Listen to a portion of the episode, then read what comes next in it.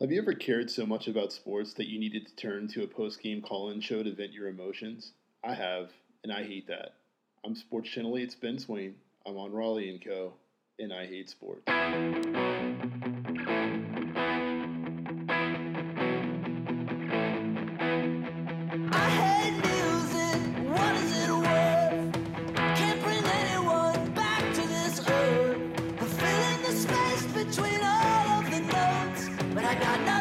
So, Mike, before we get into the aftermath itself, uh, let's talk about you. You know, we spent an average amount of time together, but I, I've never, I've never heard the story about your background, man. I know you're a Yankees fan, uh, but what's your background on the fan side of sports?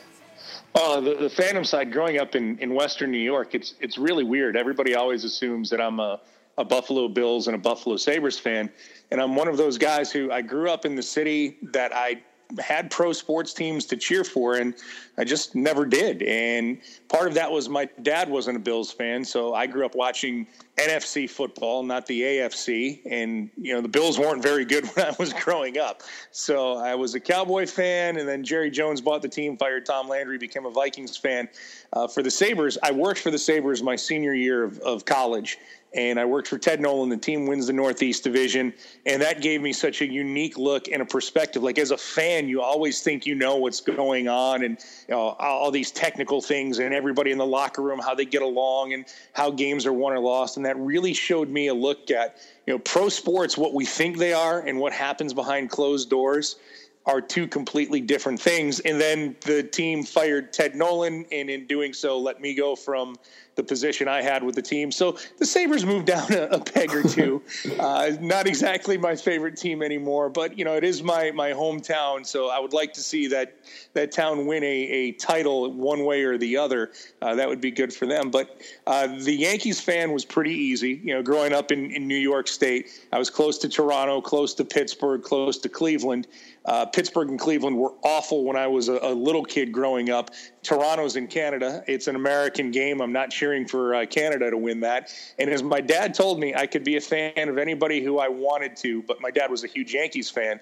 And he said, if I pick Boston, the garage gets really cold in Buffalo in December. So uh, that kind of made it easy for me. In college sports, uh, I was just allowed to like whoever uh, I like. You know, college sports weren't very big in Western New York. Like the, the University of Buffalo really didn't have a Division One football team until uh, I was actually in college. It was funny they they went full Division One when I was in school. They'd play against my Division Three school. I went to Buffalo State College, so I could like any any college team I liked, and you know I, I kind of gravitated to Notre Dame. As I tell everybody, you know Catholic in the Northeast, and it's either Boston College or Notre Dame, and I'm not liking any team from Boston. So here I am, and uh, that's kind of where my fandom has gone to, and it's I have been able to in that one experience, Ben, with the the Sabres, watching how a game is won.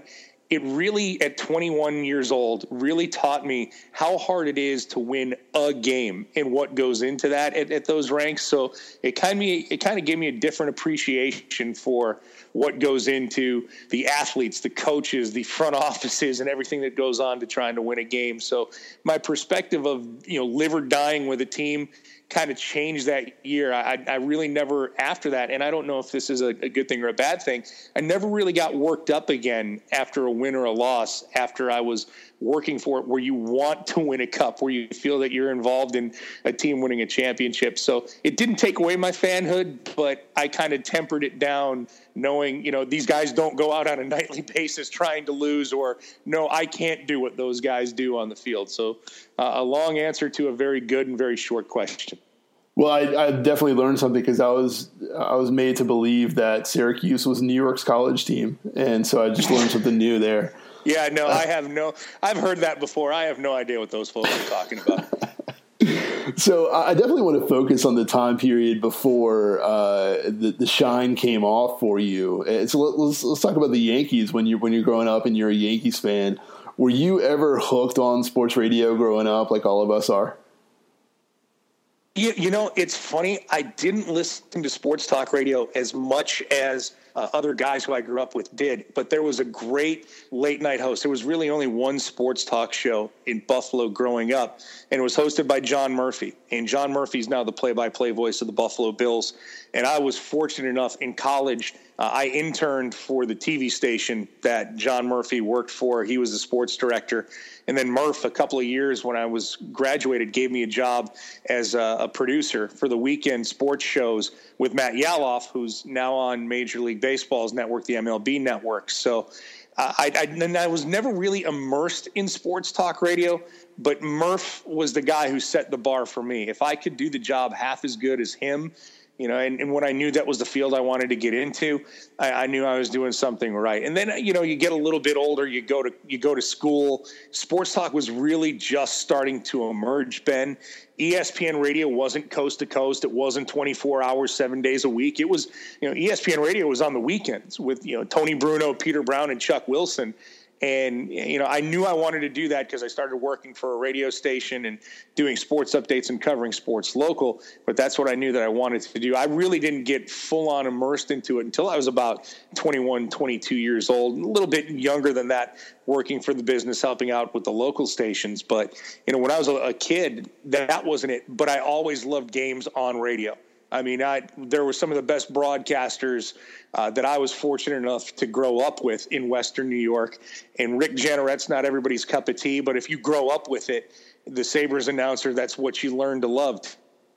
Ed Darling was the TV guy for the Bills, Van Miller for the longest time, just how they painted the picture and called the games. And then, you know, we got Yankees broadcasts when I was a kid. So, you know, John Sterling's been there for a real long time. Uh, I, I, don't always like the act it's turned into now, but I loved listening to games on the radio. So much so, growing up as a Yankee fan, I actually jumped into my dad's car to listen to the radio, to listen to Andy Hawkins throw a no hitter and lose against the White Sox. So, yeah, I've, I've kind of always liked the radio side of things when it comes to just broadcasting the game or, or the information that you can get out of it. Yeah, I couldn't even tell you who who was calling the game, but I think one of my earliest memories as a sports fan was uh, listening to the '86 World Series when, when I was going to bed. That was uh, that was a fun time. But you know, there's obviously a difference between sports radio in terms of play by play. You know, listening to live sports in sports talk. Is there also a difference between sports talk and the fan call in show?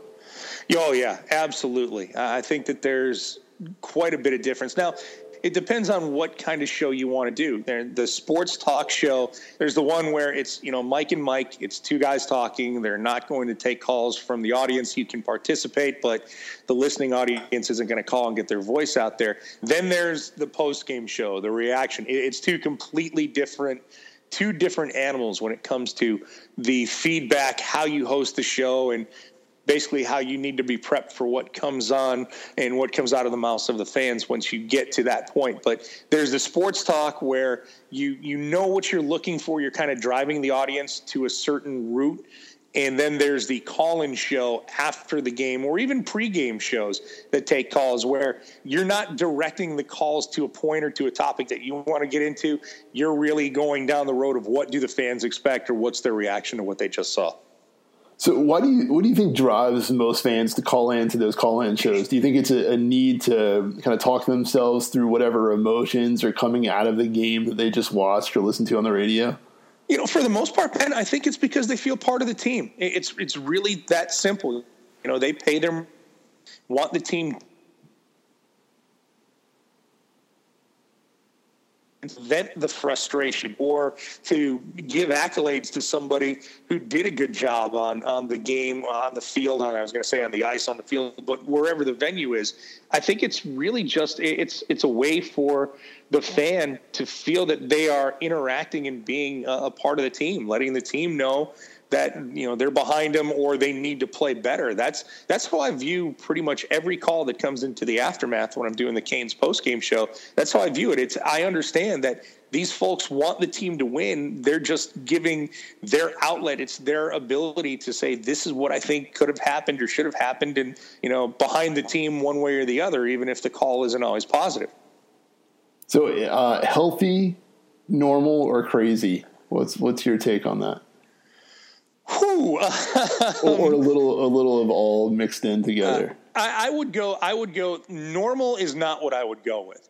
but I would go with healthy and crazy. If you told me pick two of the three, I think it's healthy because we all talk sports. I mean, going back to when you and I were kids and you talk to your buddies, oh, I could do that, or man, I would love to be in that game. We, we all talk sports. So it's a healthy outlet but then you get to the the extremes that come through from time to time where you want to tell people i want to tell people it's it's really just a game.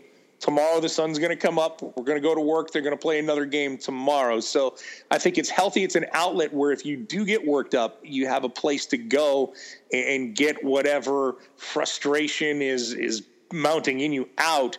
But when you take it to a point of you know just going after players, I think then you get to that dark place where it's not necessarily healthy. It, it starts turning into that crazy point. And uh, I hate to bring up the, the book, The Fan, but there are some people who get so wrapped up into it where you're like, just, you need to step back for, for just a second and remember it, it is it is entertainment now and and these guys are trying to do their best to make sure they win nobody's out there trying to lose a game uh, to the best of our knowledge. But uh, I, I, would say it's a mix. If it's done right, it's a good, healthy outlet. You know, there's the the one phrase talking people off the ledge. I don't want to go to that extreme, but sometimes you get the feeling in a post game that you are telling people, look, what you saw tonight wasn't really as bad as what you think happened. Here's why. And then there's the other side too, where hey, your team's won two games in a row, but you know it's it's not all it's not all roses right now and rainbows. There's a couple of things that need to be worked out. So it, it, you get that healthy point, but it's when it gets to that, you know, the fans who just they're only happy when it rains. Those are the ones I've never I've never really gotten to the well. Why do you why do you keep if you expect the team to lose? Why do you keep putting yourself through it when there's other things that you could do? No, I, I know you didn't have that outlet uh, growing up in in New York, but can you think of a of an event or, or, something that happened with, with the Yankees or any of the teams that you're following that you just really would have liked to have had that outlet? Is oh, there anything well, that just kind of pops up in your memory?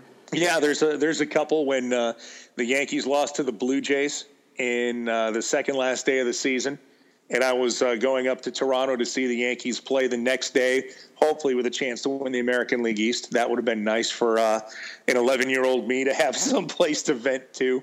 Uh, in 1994, when the strike hit, I wish I had more of a place to uh, vent because I actually thought the Yankees were going to make the playoffs, which was something at that point in time uh, Yankee fans thought they would never get back to the playoffs. So I would have loved to have had a place to uh, rail against Bud Selig. A 19 year old me would have truly had. Uh, I would have been on the airwaves. I would have been a regular. I would have been a very disgruntled customer with Major League Baseball for for that. So those are the two that stand out. And then, you know, oddly enough, in in 1999.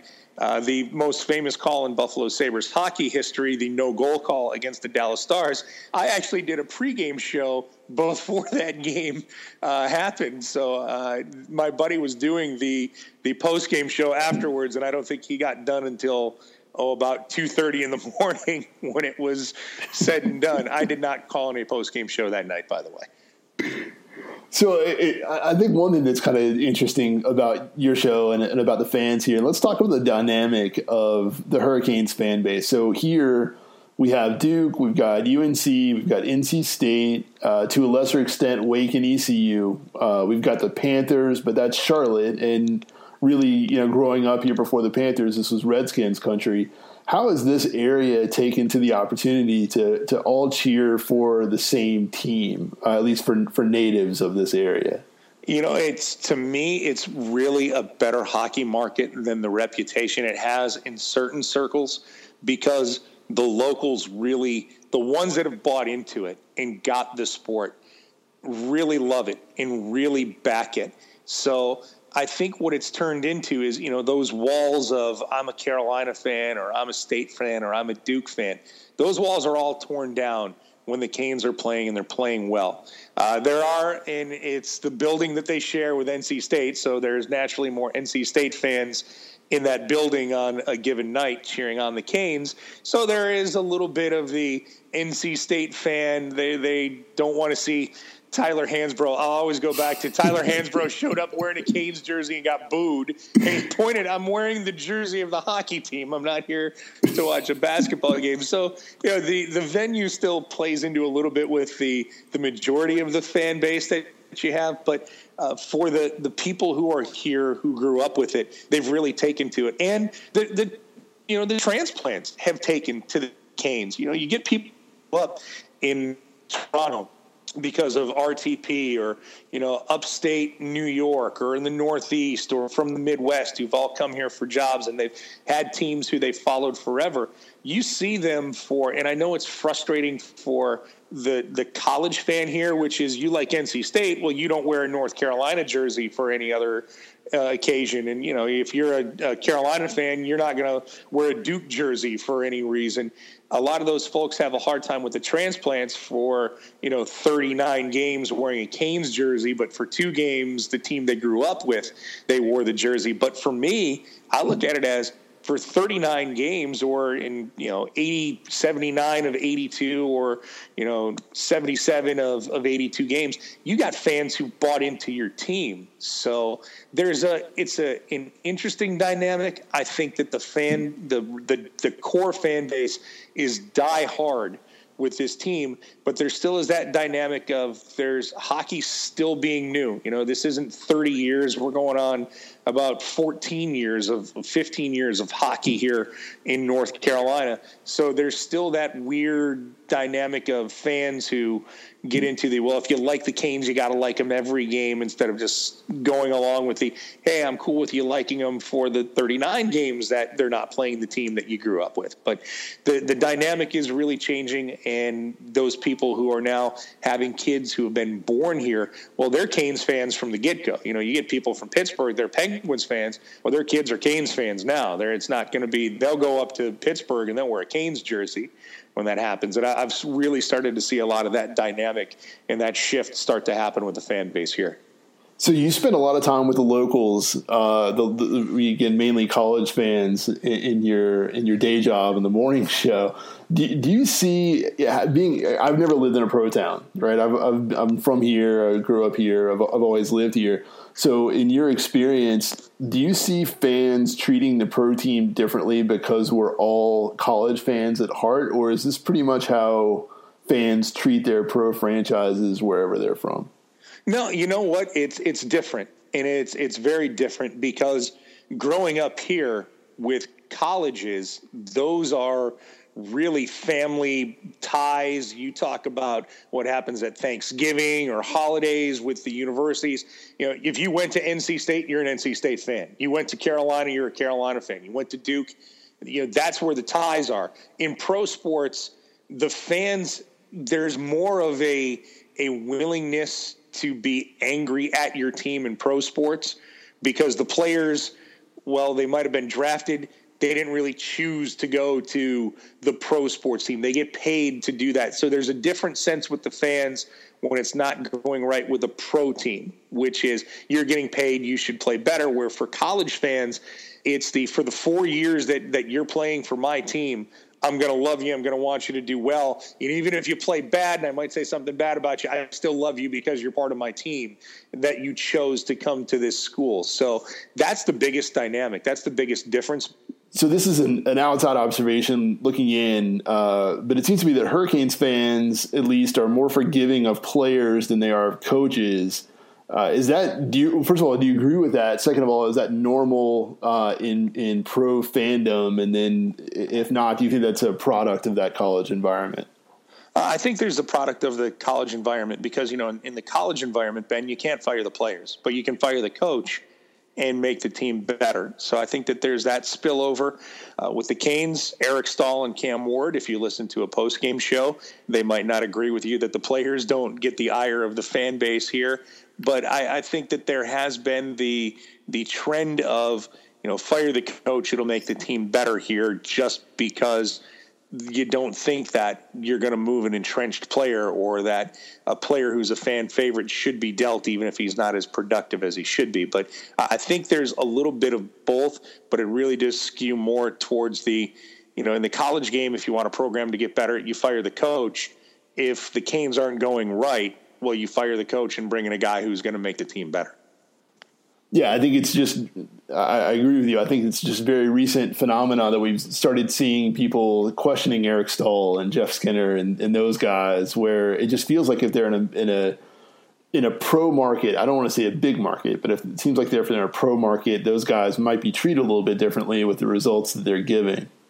Oh, if this was Toronto, Eric Staal, Jeff Skinner every single day would be answering questions. Columns would be written every day.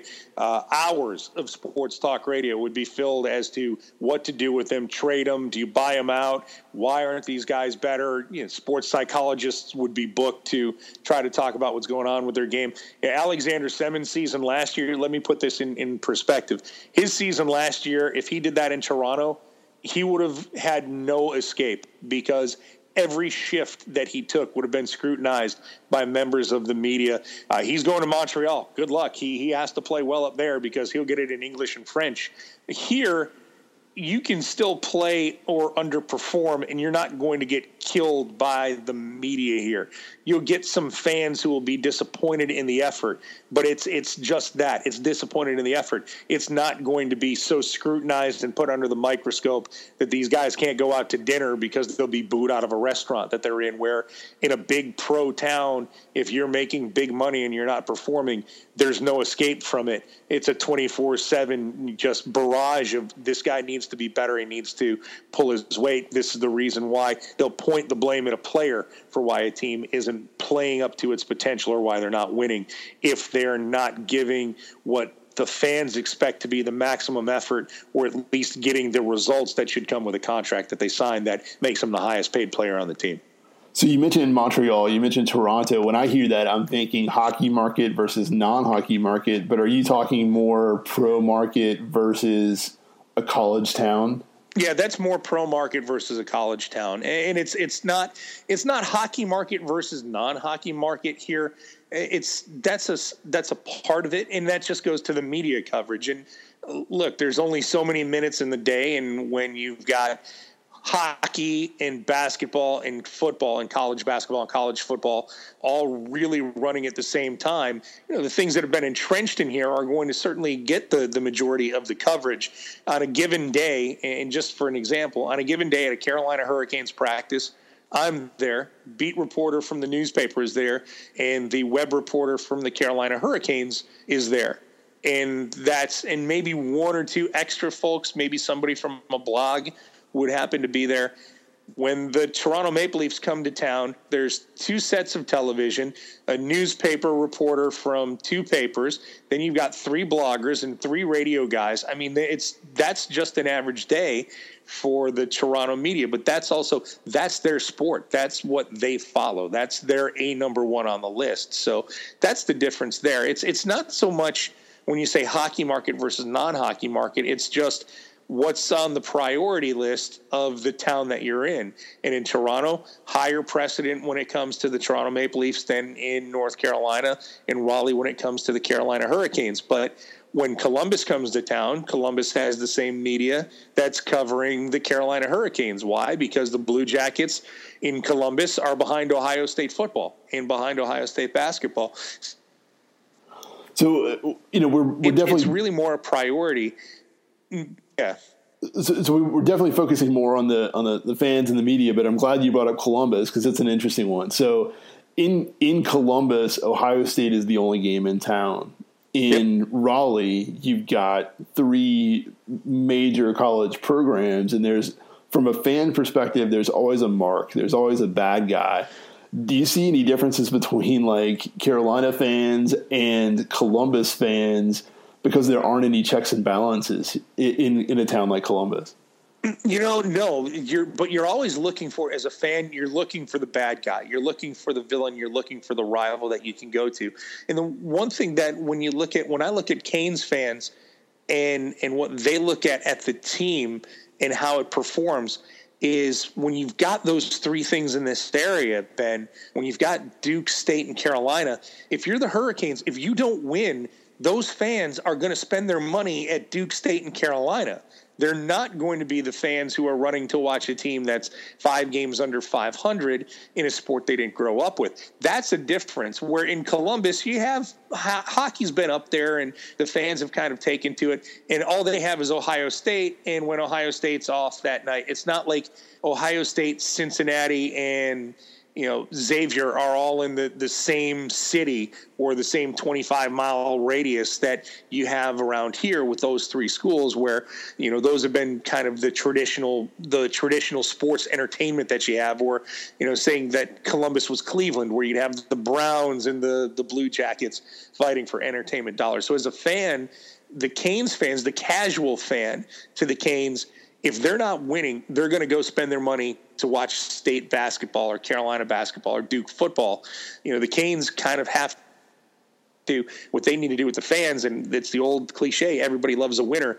The fan base here, the diehards will show up no matter what, but they don't have that built-in twenty thousand fans who are screaming to get in to watch hockey.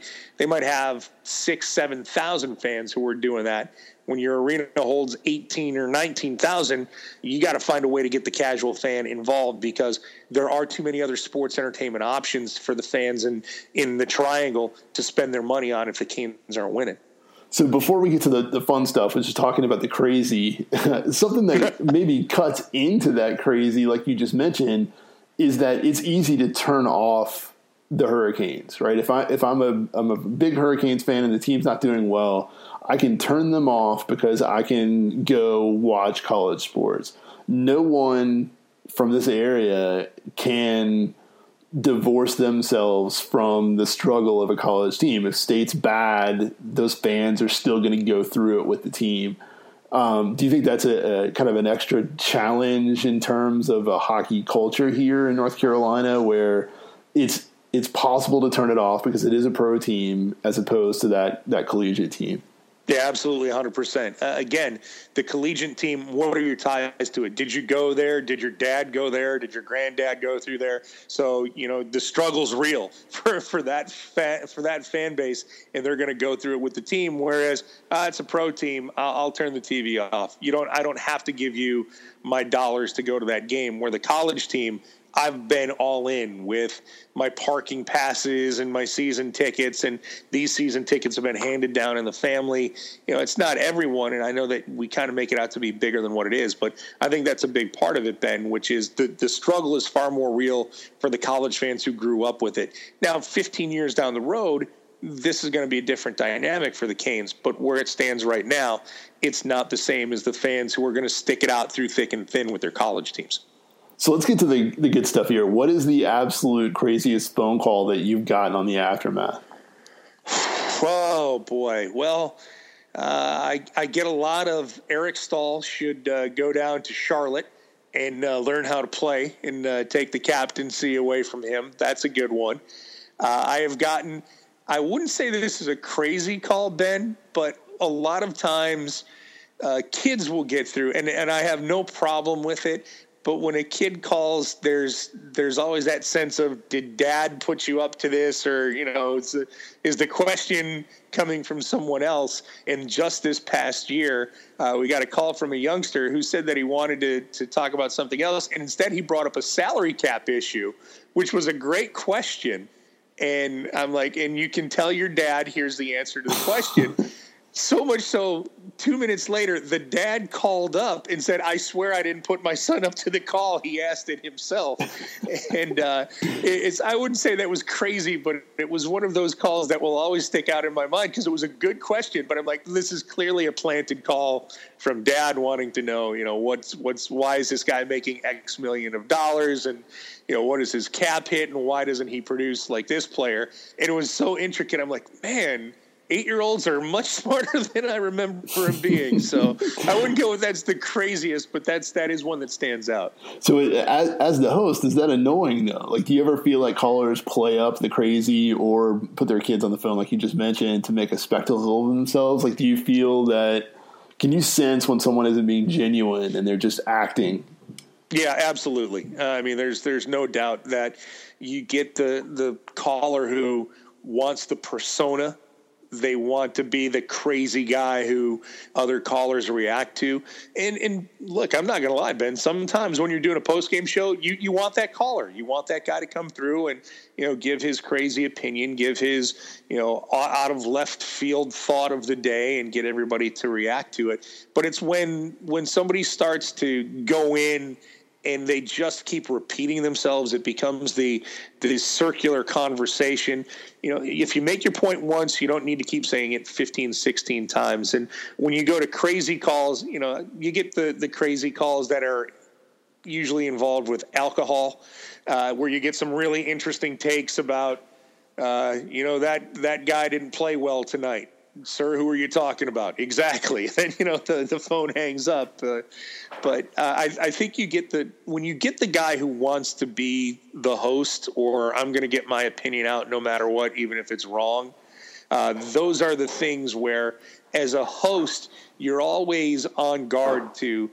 We're gonna. Um, I want you to say what you want to say, but we're not going to turn this into a 15 minute dissertation on your thought because you know hey i played high school hockey and i know what's going on get your point out and we'll move on because a lot of other people have got some thoughts on the game too. And you can sense it. You can sense when it goes down that road ben. And, and listeners can sense it. You know people listening to the post game uh, you get a lot of it's funny i get a lot of twitter uh, a lot of twitter interaction. I get a lot of tweets going why are you still letting this guy talk? He's made his point. So those are the ones that you have to sense and get a good feel for and when to be able to cut them loose so, is there ever, as the host, is there ever an urge to to make yourself the spectacle where it's like you versus callers, or, or create that kind of environment? Is, is there any kind of urge to do that? You know, that's not my nature, and and I I don't want to sit there and say I'm a saint because clearly I'm not.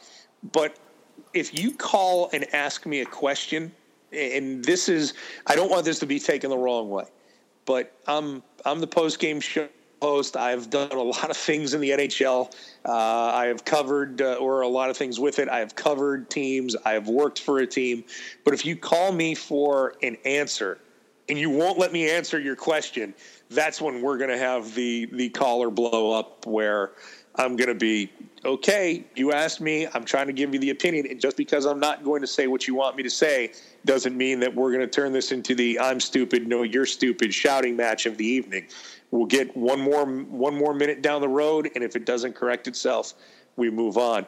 But you know, it, it's I'm not going to go and, and just say something outlandish just to say it. Uh, there, if if for me, if I say something, it's because I really believe that's what's going on with the team, or it's what I saw in the game that night.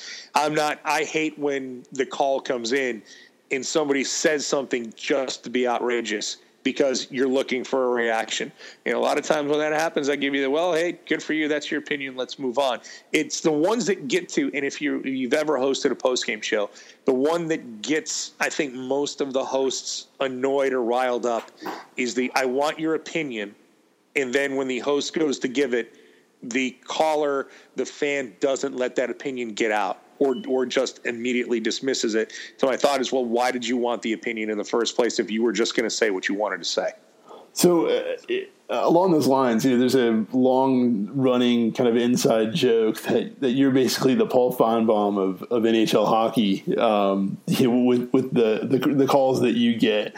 As a pro, what do you think of guys like Finebaum who kind of egg on the, the callers to that point?